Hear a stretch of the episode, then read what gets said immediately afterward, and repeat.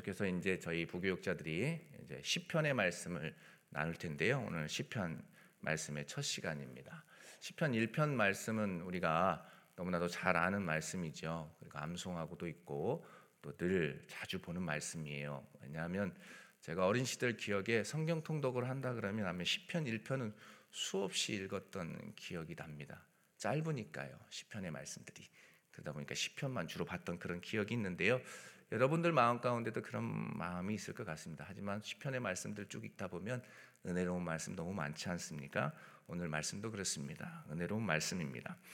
우리가 시편의 말씀 오늘 본문 말씀을 참고하기 전에 시편의 어떤 개론적인 의미를 잠깐 나눈다면 이 시편이 영어 성경으로는 어, 뭐라고 이렇게 읽는 줄 아십니까? 어원적 의미를 보면 사함이라고 읽습니다. 사함. 읽는데 뜻이 중요한데 뜻이 뭐냐면 줄을 튕기다, 연주하다라는 의미를 가지고 있는 헬라어. 그러니까 70인용 헬라어예요. 헬라어 푸살모스에서 유래한 것이죠. 그래서 줄을 튕기다, 연주하다. 라는 의미를 갖고 있으면서 아, 또 사함이라고 읽을 수 있게끔 그 어원의 기초가 되는 그 근거가 되는 단어가 바로 헬라어 푸살모스에서 유래되었다라는 것들 좀 기억하시고 자 그러면서 이것을 뭐라고 명명하냐면 찬양의 책이다라고 이야기를 해요. 찬양의 책이라고 이야기하는데 그래서 구구절절히 찬양의 내용들이 많이 기록이 되어 있는 것을 알 수 있지요. 그래서 이제 시편이 총 몇 장까지 기록이 되어 있죠? 150장, 150장. 그러면서도 제가 이제 준비하면서 생각했던 거죠. 119편을 나눌 때는 어떻게 할 것인가. 아, 그죠? 119편은 몇 절까지 있어요? 176절인가요? 네, 그죠. 그거 할 때는 어떻게 할 것인가. 라는 고민을 했는데 어쨌든 150장까지의 시편의 말씀이 기록이 되어 있고 총 다섯 권으로 기록이 되어 있다라는 것들 너무 잘 아실 거예요. 그런데 이 각 권의 이 마지막 부분에 보면은 독특한 표현들이 있어요. 집에 가셔서 좀 읽어보면 어떤 표현이 있냐면 각각 권의 마지막 부분에 하나님의 영광을 찬양하는 송영으로 모든 각 권의 말씀들이 맞춰지고 있다는 거예요. 그러니까 예를 들어보면 1권에 어디가 맞춰지냐면 1권의 말씀이 41장이 마지막인데 1권에 거기 41장 13절에 보면 이런 말씀이 있어요. 이스라엘의 하나님 여호와를 영원부터 영원까지 송축할지로다. 아멘, 아멘 하면서 첫 번째 권의 송령으로 말씀이 맞춰집니다. 그리고 150편 유명한 말씀이잖아요. 뭐가 유명합니까? 호흡이 있는 자마다 뭐 하라고요? 여호와를 찬양할지어다. 할렐루야! 라고 하면서 시편 150편 6절 말씀 기억하시죠? 시편의 결론적 역할을 하는 말씀으로서 그렇게 딱 맞춰져요. 호흡이 있는 자마다 여호와를 찬양할지어다 할렐루야 라고 하면서 그 말씀이 맞춰지고 있음을 우리가 너무나도 잘 알고 있습니다. 자, 이렇기 때문에 이러한 구조로 이 시편의 말씀이 기록이 되어 있고 그리고 뭐 시편의 말씀이 짧기도 하지만 그렇기 때문에 많은 신학자들이 이 시편을 일컬어서 어, 뭐라고 이야기하냐면 많은 사람들에게도 사랑을 받아온 책이 시편이기도 한데 어, 몇몇의 신학자들 예, 특별히 마틴 루터가 이야기하는 시편을 표현해서 마틴 루터가 뭐라고 이야기하냐면 이 작은 성경책이다라고 이야기했습니다. 시편을 뭐라고 했다고요? 작은 성경책이다. 또 칼빈 아시죠? 칼빈은 뭐라고 얘기했냐면 영혼의 해부학이다.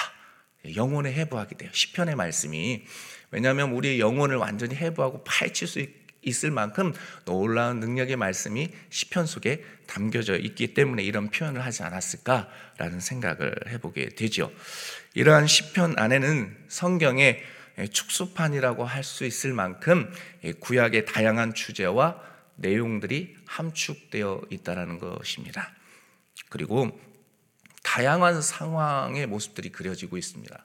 다양한 상황. 그 상황은 어떤 상황이냐면 신앙인들이 겪는 이 고통과 아픔 속에서 무엇을 어떻게 하고 있는지를 이 시편의 말씀 속에서 증거하고 있다는 거죠. 예를 들어 보면 다윗의 시편의 내용이 무려 73편이 기록이 되어 있거든요. 몇 권이요? 73편. 73편의 책이 기록이 되어 있잖아요. 거의 뭐 절반 가까이 시편의 말씀 가운데 다윗, 다윗의 그 시대적 상황 그리고 다윗이 어떤 상황 속에서 하나님을 찬양했고 또 하나님을 향해 기도했는지에 대한 내용들은 우리가 익히 들어서 알고 있는 내용들이 한 두 장들은 있을 것 같습니다. 그리고 뭐 고라 자손, 솔로몬, 아삽, 그리고 모세의 시편 이 각각의 음, 어떤 신앙인의 인물들을 통해서 그들이 겪고 있었던 상황의 모습들을 좀 그리면서 그 상황 속에서 하나님을 바라면서 끝까지 기도하고 찬양하는 그 믿음의 신앙의 선조들의 모습들이 어, 시편의 말씀 속에 구구절절히 기록이 되어 있다라는 것들을 기억하시면서 본문들을 또 시편의 말씀들을 묵상하면 많이 도움이 될 것 같고요. 이제 오늘 본문의 말씀을 좀 보실까요? 이제 본문의 말씀을 보시면 음, 크게 두 부분으로 나눌 수 있어요. 저는 잘 나누잖아요. 그죠? 네, 저는 잘 나눠요. 왜냐하면 그렇게 좀 보기를 원해서 나누는데요. 두 부분으로 나눌 수가 있어요. 먼저는 1절에서 5절을 쭉 보시면 의인과 악인의 삶이 어떠한지를 보여줍니다. 다시 말해서 복 있는 사람과 악인에 관한 진술이 언급되고 있다라는 거죠. 복 있는 사람과 악인에 관한 진술들이 이렇게 예, 비교되면서 기록이 되어 있습니다. 그리고 그게 첫 부분의 내용이었다면 6절은 뭐냐면 6절은 예, 이두 부류 사람 즉 의인과 악인들의 결과예요, 결과. 그러니까 최후의 모습이 그려지고 있다라는 겁니다. 최후의 모습. 아, 잘 아신 것처럼 우리가 훗날 하나님 앞에 심판대 앞에 다 서거든요. 그리고 행위에 대한 어떤 심판책 있다라는 거 기억하시죠? 요한계시록에 보면 책이 있어요. 그 책은 한 책이 있는데 그 책은 뭐냐면 생명책도 있지만 행위에 대한 책도 있다라는 거예요. 어쨌든 심판대 앞에 서는데 악인들은 극악무도한 죄를 지었기 때문에 심판 엄중한 하나님의 심판을 받을 수밖에 없다라는 것들을 기억하시죠. 그래서 우리가 악인들의 길이 아닌 의인들의 길을 걸어야 함을 오늘 성경 속에서 오늘 본문 속에서도 말씀해주고 있는 것인데요. 특별히 이러한 말씀들을 통해서 이 새벽에 좀 깊이 있게 나누고자 하는 메시지 두 가지를 좀 나누고자 합니다. 먼저는 따르고 서고 앉는 것을 거부하라입니다. 함께 따라해 볼까요? 따르고 서고 앉는 것을 거부하라. 네, 따르고 서고 앉는 것을 거부하라. 아, 저 사람 뭘 따르고 서고 앉는 것을 거부하라는 거야. 그게 뭐냐면 바로 악인들을 따르고 그 길에 서며 또 그 길에 앉는 것을 거부하라는 거예요. 따르고 서고 앉는 것을 거부하라. 자, 1절 말씀 함께 보실까요? 1절 말씀 함께 읽도록 하겠습니다. 시작. 복 있는 사람은 악인들의 꾀를 따르지 아니하며 죄인들의 길에 서지 아니하며 오만한 자들의 자리에 앉지 아니하고 아멘. 이 말씀, 이 말씀은 복 있는 사람이 어떤 사람인지를 분명히 가르쳐 주는 말씀입니다. 복 있는 사람이 어떤 사람인지. 또한 그리스도인이 어떤 삶을 살아내야 하는지를 분명히 가르쳐 주고 있는 말씀입니다. 자, 그렇다면 도대체 복 있는 사람은 구체적으로 누구를 말하는 것일까요? 누구를 말할까요? 예, 정답입니다. 바로 모든 그리스도인, 우리라고 할 수 있습니다. 왜냐하면 예수님을 온전히 믿고 따르는 존재 그 자체가 복이 있기 때문입니다. 믿으십니까? 복이 있기 때문입니다. 또한 예수님을 믿고 따르며 하나님을 경외하는 모든 일이 복, 복 받은 존재이기 때문이지요. 그렇기 때문에 예수님을 믿는 사람들, 그러니까 예수님을 믿는 사람들, 모든 믿는 사람들은 행복한 자라 말할 수 있습니다. 행복한 자. 함께 가슴에 얹고 나는 행복한 자이다. 한번 외쳐볼까요? 나는 행복한 자이다. 나는 행복한 자입니다. 여러분 믿으십니까? 행복한 자입니다. 그런데 여러분 행복한 자의 삶을 살아내는 게 그렇게 쉬운가요? 어렵습니다. 행복한 자의 삶은 그냥 주어지지 않습니다. 그냥 주어지지 않아요. 그리고 지속적인 이런 행복함을 유지하기란 참으로 어렵다는 것입니다. 대가가 따릅니다. 대가가. 그죠? 대가가 따라요. 바로 그 대가는 항상 이 복된 자리, 그러면서도 행복하고 복된 삶의 자리를 유지하기 위해서 거부하고 밀쳐내야 할 것이 있다라는 겁니다. 그 거부의 내용이 바로 본절에 기록이 되어 있는 겁니다. 먼저 뭘 거부해야 합니까? 먼저 악인들의 깨를 따르지 말고 거부해야 한다라고 성경에서 증가합니다. 여기에서 말하는 악인들은 누굴 이야기할까요? 하나님을 모르는 자라고 번역할 수 있어요. 하나님을 모르는 자. 하나님을 모르는 자는 또 어떤 사람을 이야기하는 겁니까? 하나님을 믿지 않는 자. 즉, 불신자라는 어떤 좁은 의미로도 해석할 수 있는 것이죠. 또 넓은 의미로 보면은 하나님을 두려워하지 않는 자라고 말할 수 있습니다. 이런 사람은 어떻습니까? 세상에서 무서운 것이 없습니다. 세상에 무서운 것이 없죠. 자신이 주인이 되어 왕이 되어 뭐 세상에 있는 모든 것들을 마음대로 자지우지하려 하는 사람들입니다. 아주 이기적인 존재인 것이죠. 이들은 결코 하나님을 두려워하지 않습니다. 하나님을 절대 두려워하지 않습니다. 참으로 극악무도한 자들이 바로 악인들입니다. 오늘 본문 속에 등장하는 바로 악인들인 것이죠. 이러한 내용과 함께 한 가지 더 깊이 생각해 볼 것은 악인들과 함께 이어지는 단어가 있어요. 악인들의 꽤, 예, 꾀예요, 꽤. 꽤 하면 떠오르는 게 표현이 뭐가 있을까요? 단지 악인의 유혹에 빠져 그들을 따르는 것으로만 생각하기 쉽습니다. 그 꾀에 빠져서 따른다라고 생각할 수 있지만 그것을 더 뛰어넘는 또 다른 의미가 있습니다. 어떻게 해석될 수 있느냐 하면 악인들, 그러니까 악한 자들과 함께 똑같은 마음, 계획을 가지고 행동하는 것을 포함한다는 것이죠. 똑같은 마음, 계획을 가지고 행동한다라는 의미가 거기에 내포되어 있습니다. 그렇게 복 있는 사람은 하나님을 두려워하지 않는 악인들의 꾀를 따르지 말고 거부해야 합니다. 거부해야 한다고요. 이 말씀 준비하면서 나는 과연 거부하는 존재일까? 흡수하는 존재일까? 그런 고민을 해봤거든요. 근데 음, 나의 이문에 따라 흡수할 때가 많다라는 것들을 고백하지 않을 수가 없어요. 악인들의 꾀야 생각.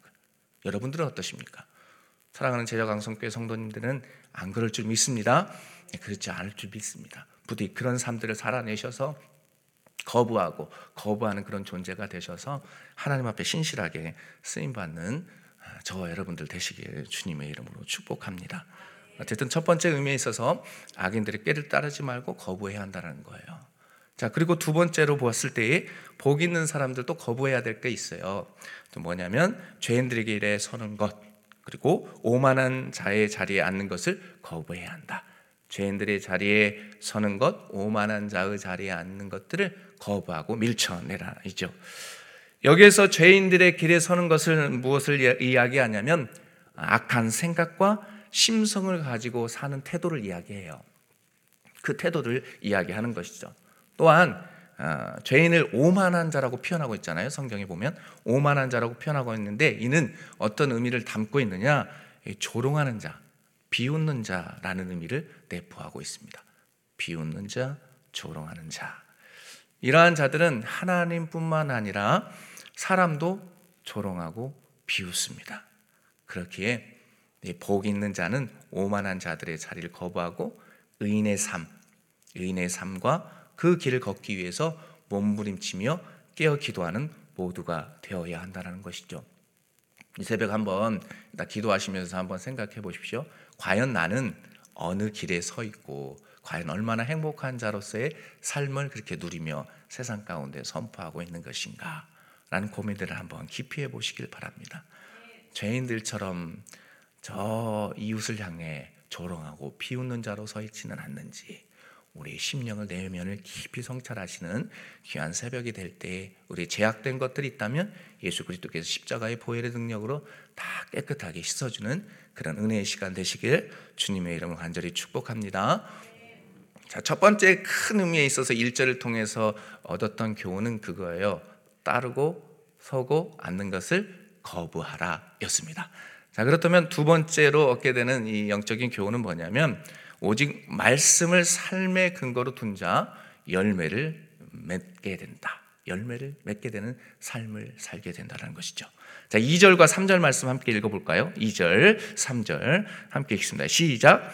오직 여호와의 율법을 즐거워하여 그 율법을 주야로 묵상하는도다. 그는 시냇가에 심은 나무가 철을 따라 열매를 맺으며 그 잎사귀가 마르지 아니함 같으니 그가 하는 모든 일이 다 형통하리로다. 아멘. 오직 여호와의 율법을 즐거워하여 그 율법을 주야로 묵상하는도다.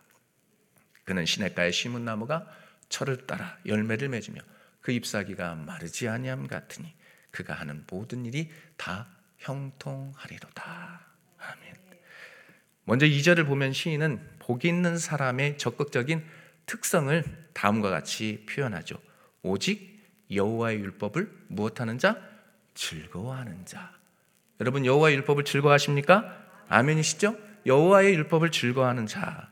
근데 여기에서 여호와의 율법이란 하나님의 모든 가르침을 의미한다라는 겁니다. 그러니까 쉽게 이야기하면 신구약 성경의 말씀이라고 말할 수 있죠. 그러니까 복 있는 사람은 하나님의 가르침을 즐거움으로 삼는 자임을 분명하게 분명하게 분명하게 말씀하고 있고 증거하고 있는 것이죠. 그런데 여기에서 독특한 표현이 있어요. 여기에 바로 오직이라는 단어와 함께 쓰였다는 거예요. 오직.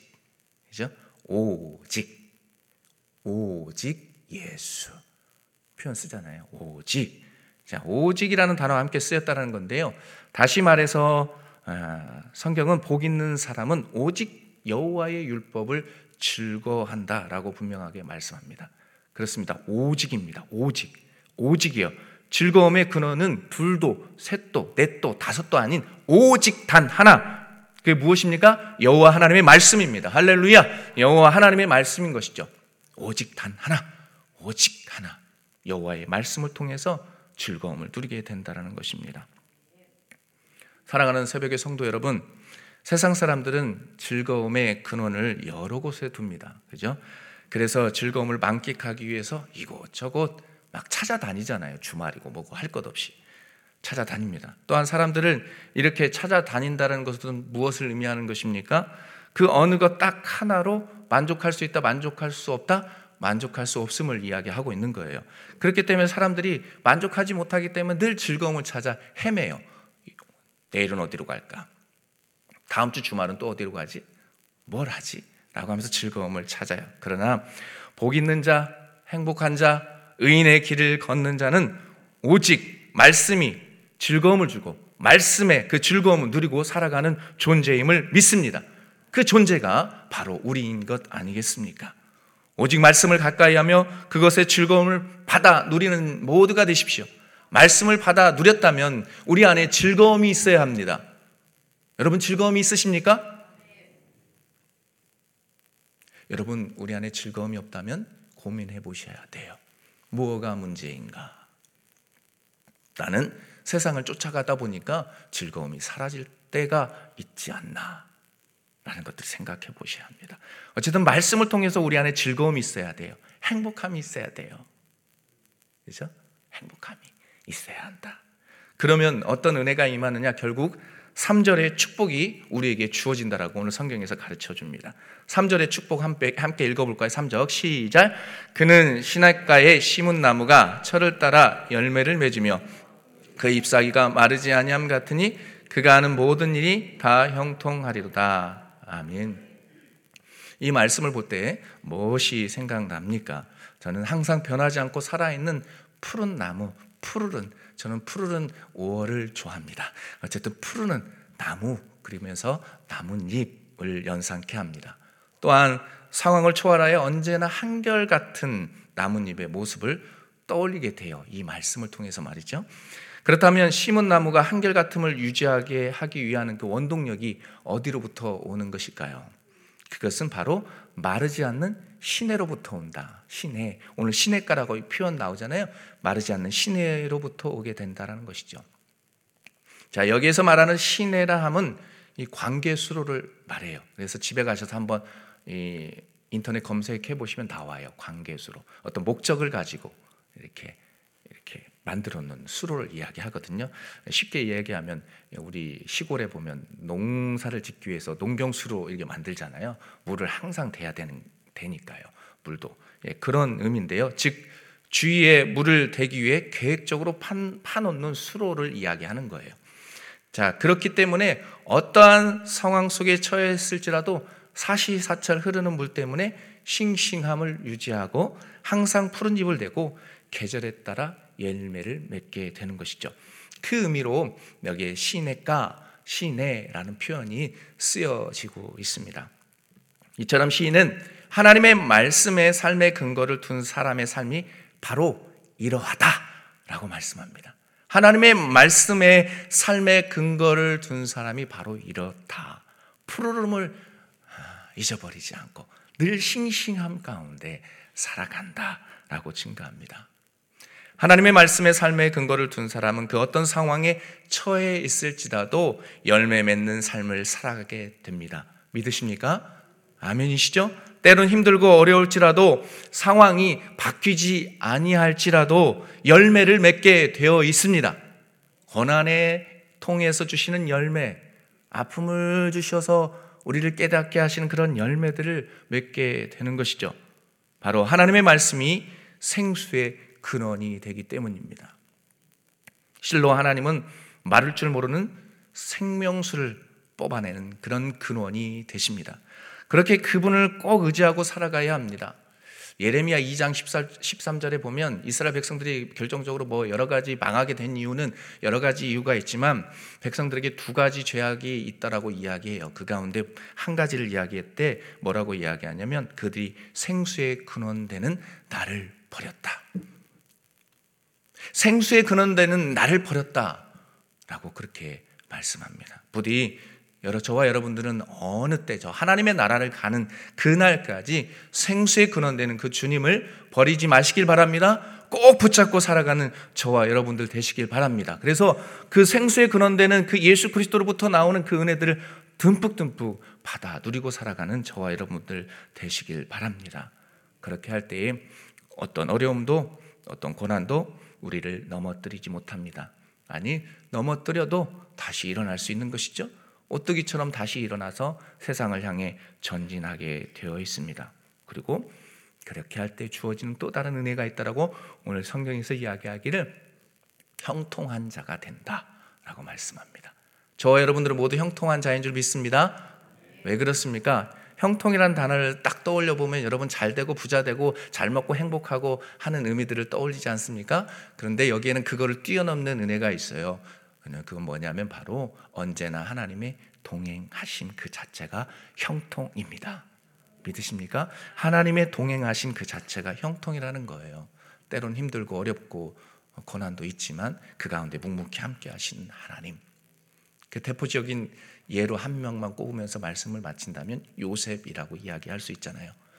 여러분 요셉이 형통한 자라는 표현 되게 많이 나오잖아요. 창세기에 보면 그가 형통하였더라. 여호와께서 함께 하심으로 형통한 자가 되었더라. 그런 말씀합니다. 근데 요셉의 삶이 우리 인간적인 눈으로 봤을 때 형통해 보입니까? 아니잖아요. 고통스럽고 힘든 상황 가운데 있잖아요. 감옥에 들어가고 억울하고 그런데 형통했다라고 표현해요. 그렇게 표현하는 것은 여호와 하나님께서 그 자체 그분께서 함께 하셨기 때문에 형통한 자가 되었다는 것을 분명하게 가르쳐 주고 있다는 사실입니다.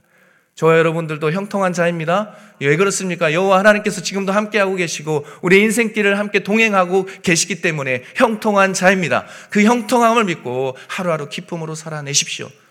때론 세상이 우리를 힘들게 하고 이웃이 나를 힘들게 할지라도 하나님의 동행하심을 믿고 뚜벅뚜벅 걸어갈 때 세상 속에서 주렁주렁 열매 맺는 그런 인생을 살아가게 될 줄 믿습니다. 부디 그러한 삶들을 살아내셔서 우리 안에 즐거움이 있고 우리 안에 웃음이 있는 그런 인생을 멋지게 살아내시는 저와 여러분들의 삶이 되시길 주님의 이름으로 간절히 축복합니다. 기도하겠습니다. 이 시간 기도할 때에 오늘 주신 말씀을 품고 오늘 주신 말씀 두서없이 나눴지만 여러분에게 주시는 말씀이 있다면 한 구절을 품고 기도하시고요. 특별히 중보 기도 하실 때에 튀르키예의 많은 사람들 죽어가는 저 슬퍼하는 많은 이들 하나님 회복시켜 주시고 또이 전, 전국에 많은 힘들어하는 많은 하나님의 백성들이 있고 전 세계적으로 전쟁과 기근으로 힘들어하는 하나님의 백성들이 있습니다. 긍휼을 베풀어 주옵소서라고 기도합시다.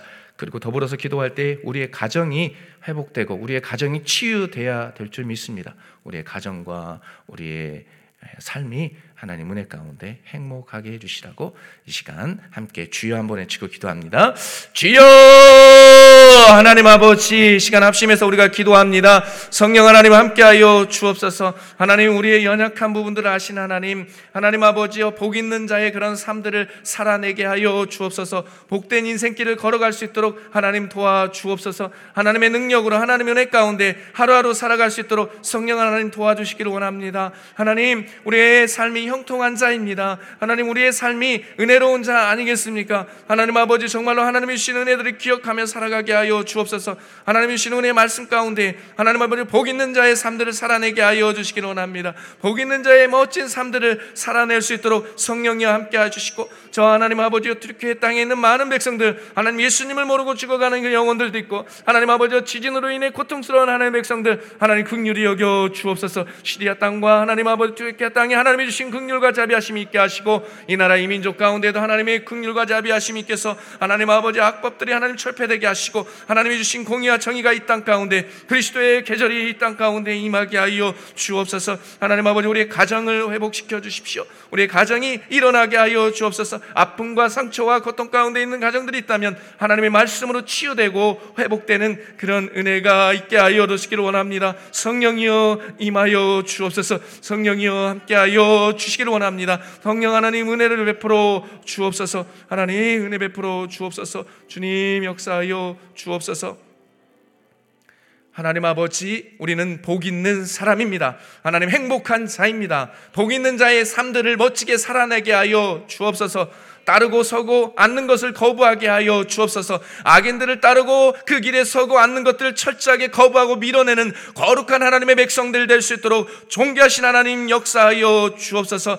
그래서 하나님 아버지 복된 자의 삶들을 살아낼 수 있는 거룩한 하나님의 백성들 되게 하여 주옵소서. 이 시간에도 하나님 앞에 부르짖으며 기도합니다. 그리고 하나님 부르짖으며 하나님 세상을 향해 나아갑니다. 우리의 마음을 다잡아 주옵소서. 그래서 복된 자의 삶을 살아내서 주님 앞에 칭찬받는 우리 모두가 될 수 있도록 주께서 은혜 베풀어 주시기를 원하옵고 존귀하신 예수님의 이름으로 기도하옵나이다. 아멘. 주여